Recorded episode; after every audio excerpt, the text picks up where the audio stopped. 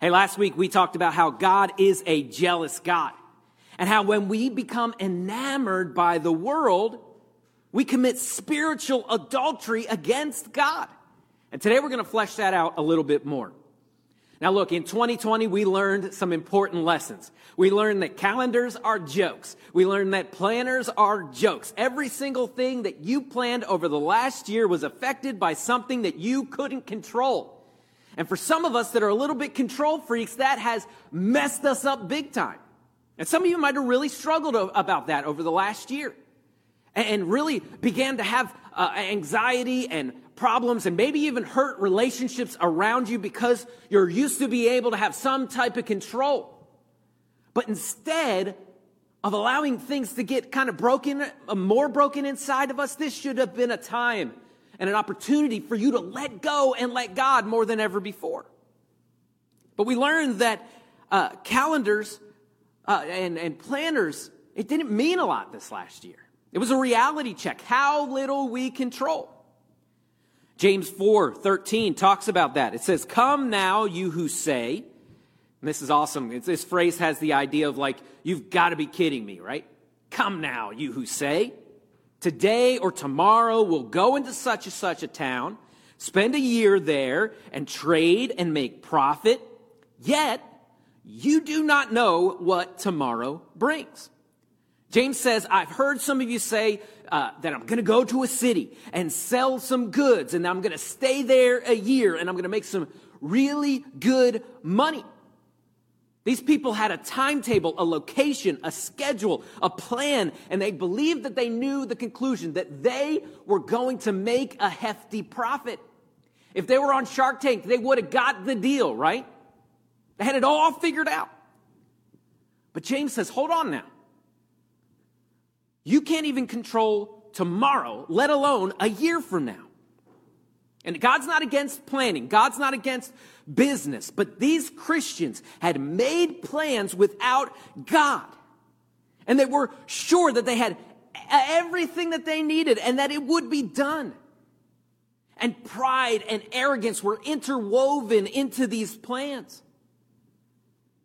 This very thing that James is calling out here in these verses sounds a lot like what we do as Christians. Is the life choice that you're about to make God's will for your life? Or are you just planning your life out and hoping God gets on board? Why don't we trust God with these things in our lives instead of trying to take them into our own hands? Are we scared of what God will ask us to do? Or do we think that God's not moving fast enough, so we've got to make it happen? Are we scared we won't be able to do the things that He wants us to do? And if, if, if I uh, surrender completely to Him, He's going to send me across the world away from my family and I'm not going to be able to do it and I'm not worthy. Why don't we trust God? Is it because we think we know better? God has big plans for our lives, things that we cannot do without Him. Do not rely on self sufficiency, rely on God's sufficiency. You cannot make it without Him. He has what you need. 1800s pioneer missionary uh, Hudson Taylor, uh, missionary to inland China, said this about plans. He said, We can make our best plans and trying to carry them out on our own strength. Or we can make careful plans and ask God to bless them. But yet another way of working is to begin with God, to ask his plans, and to offer ourselves to him to carry out his purpose. But instead, what we do is we bring our plans to God, all written out nice with pencil and paper. This is how it should be done, God. But what we should be doing is handing the pencil and the paper to God and saying, Whatever you do, God, I will write it. I will not move until you tell me to. Proverbs 19 20 says, Listen to the uh, advice and accept instruction that you may gain wisdom in the future.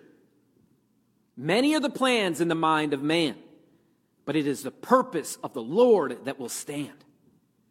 God wants to direct your life. Don't you think He's wise enough? Can't you trust his counsel? There are many plans and strategies and schemes that are in our heart, ways that we can make things happen. But the counsel and guidance and direction of the Lord, that is what will stand and that is what will make sure that we don't look back uh, to yesterday and to a year uh, ago and say, I wish I wouldn't have done that. I wish I wouldn't have said that. I wish I wouldn't have broken that relationship.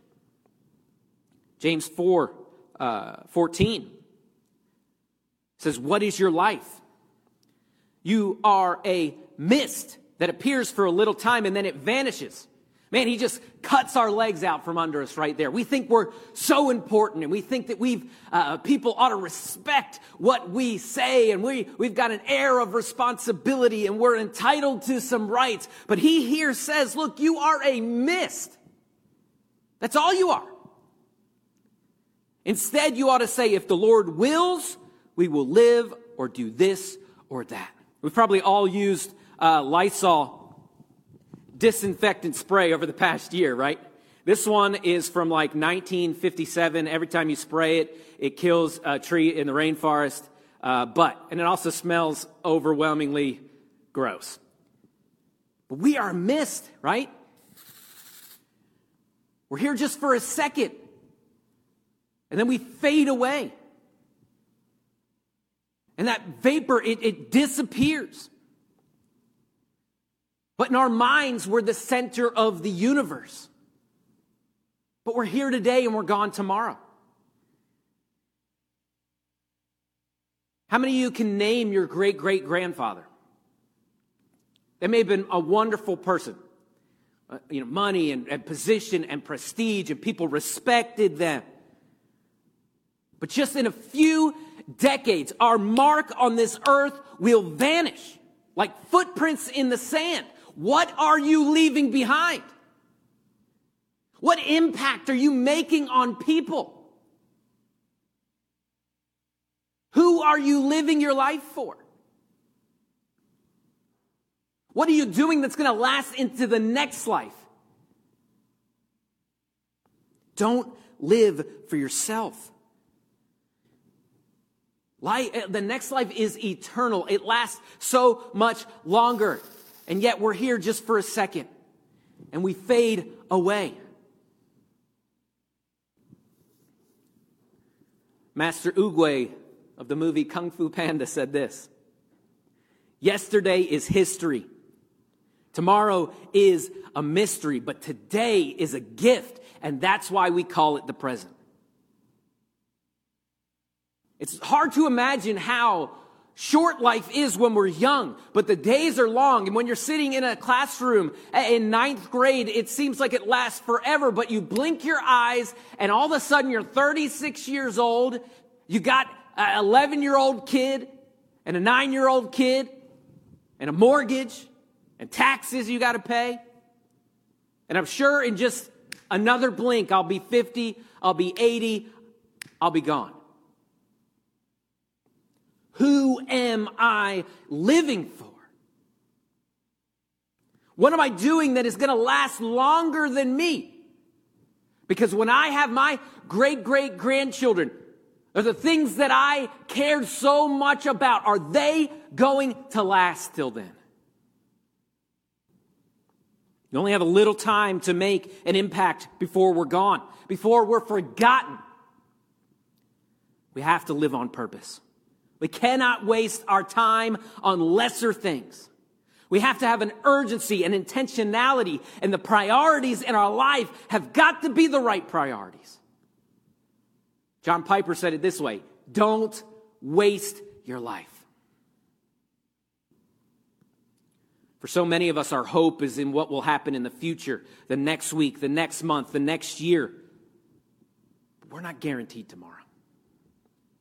The only moment that actually exists is right now. And then that now I just said is gone. This is the only moment that exists. The past is a memory. The future is in our imagination. This is the only moment that actually exists. You know, when attending an event in the future, the old timers used to say, you'd ask, oh, hey, you're going to be on church on Sunday and say, Lord willing, and the creek don't rise. Are they saying? They're saying, I don't know what's going to happen tomorrow. If God gives me tomorrow, I'll give it back to Him. We're not guaranteed tomorrow. We must live on purpose and with intentionality. If you want to know where your priorities uh, uh, lie, just check your emotions. What are the things that make you upset or angry? Those are the things that are most important to you. Are they the things that should be important? Are the things that well up emotion in you, the people that are hurting around you that need help? Is that where your emotions are pointing to what is important? We're not guaranteed tomorrow. We must live with intentionality and purpose. Why waste years chasing after the hollow things of this world? Why not listen to the counsel of the Lord and do the most that you can with every second of your life? John Piper also said this. He says, Life is short, eternity is long, so live like it. Life is short, eternity is long, so live like it. In Ephesians 5:16, Paul urges us to redeem the times because the days are evil. Uh, if we just coast and if we just sit back and relax, everything that we do is going to tend towards evil. If we live in our flesh, it's going to tend towards evil. But we've got to redeem our time and lean on Christ and take back our time so that we can live righteously and holy. Because if we just live in cruise control, we're always going to tend towards sin.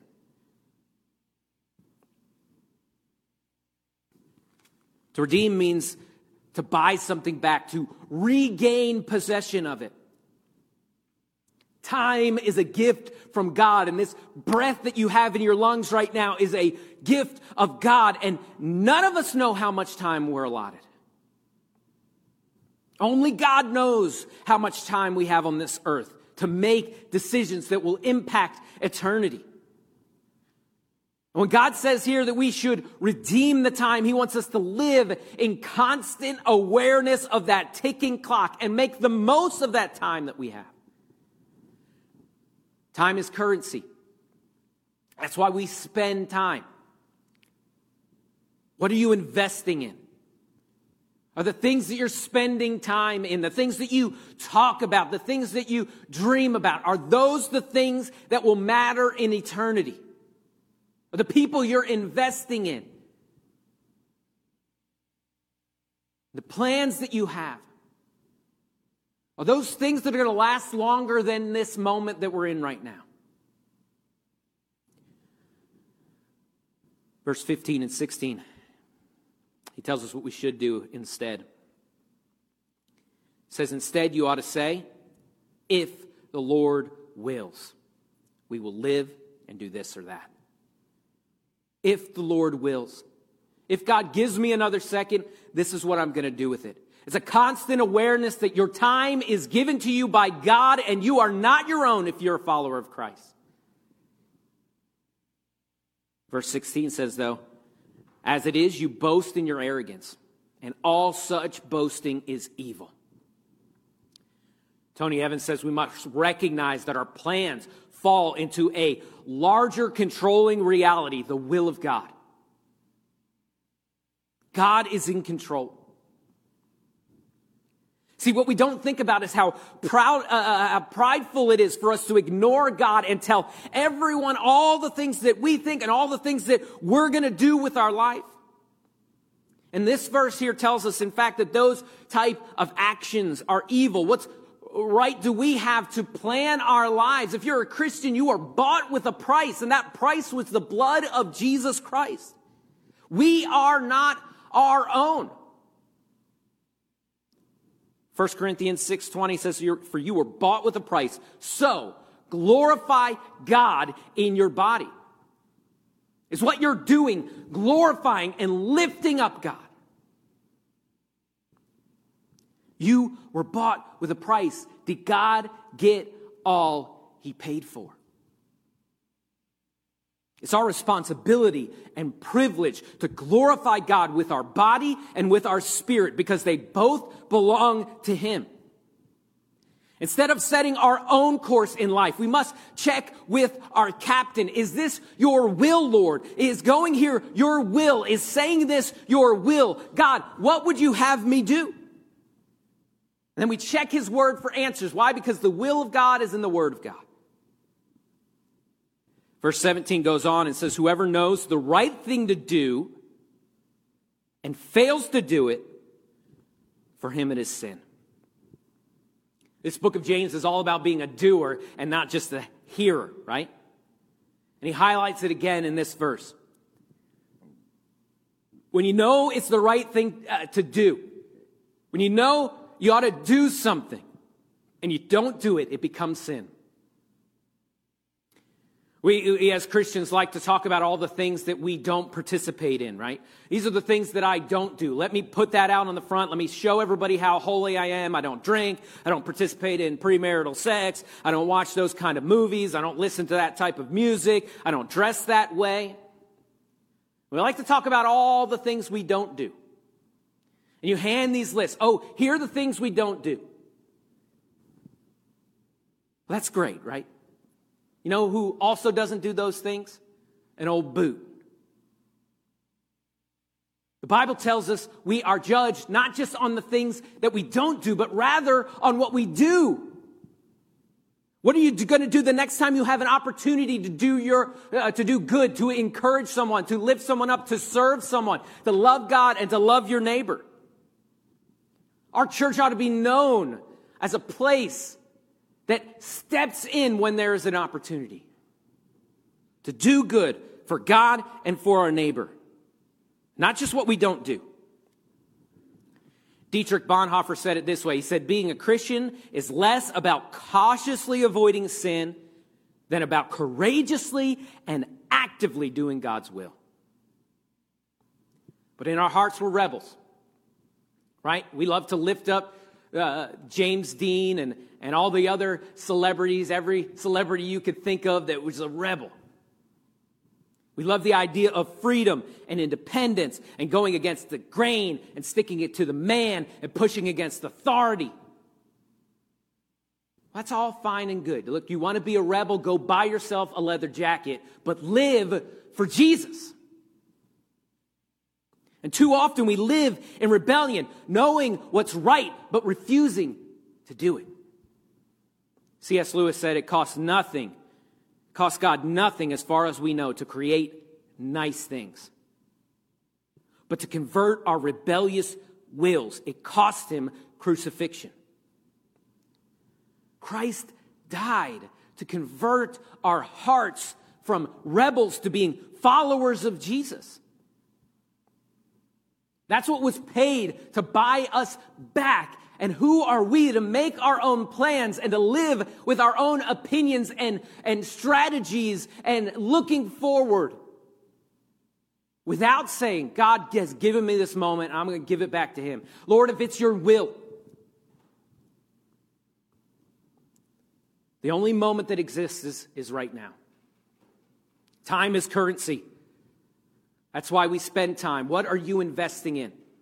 What are you putting your time into? We are not our own. We were bought with a price. We don't earn our salvation, but how much more should that make us want to give back to a God that loves us unconditionally? Shouldn't we want to live for God? Shouldn't we trust Him with our lives? Don't be prideful. Let Him make our plans. The purpose God made us for will stand the test of time. Life is short. Live for Jesus. Trust Him with your plans. What are you doing? What are you investing in that's going to last longer than this moment? Are you trusting God and doing things in His will so that you won't regret what you just did just a few moments after you do it? 1 Corinthians 6:20 if you're a Christian, if you're a follower of Jesus, this is talking right at you. You were bought with a price. So glorify God with your body. Let's bow our heads and close our eyes right where you're at.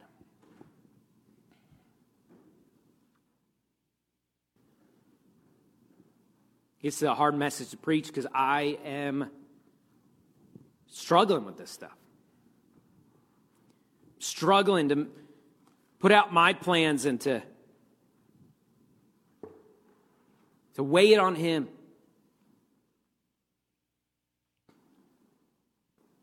So easy we always tend towards sin. It's so easy to take back things from God.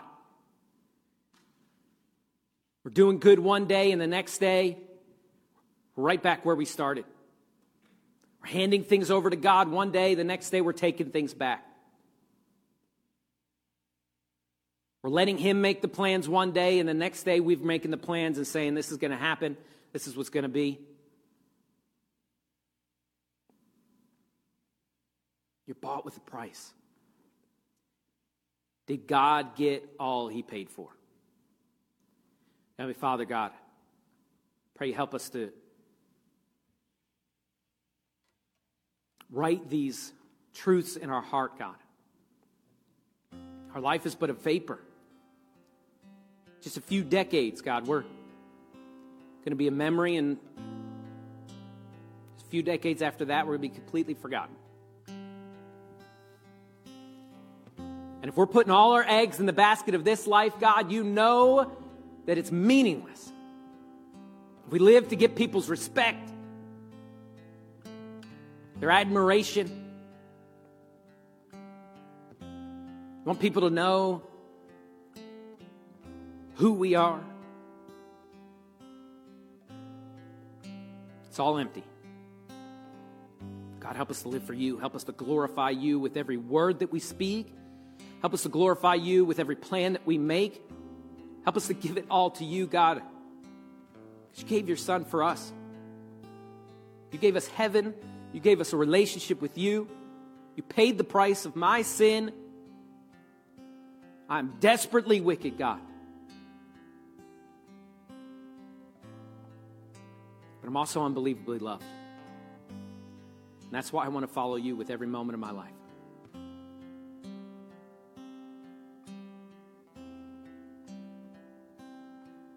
God, I pray as we continue throughout this week and this month and this year, God, help this to be thoughts that change us forever.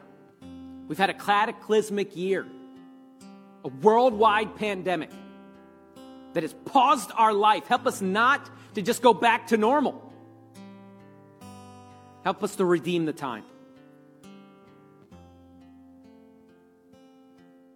Help us to let you make our plans and to jump on board and say, God, Whatever you will, I'll do.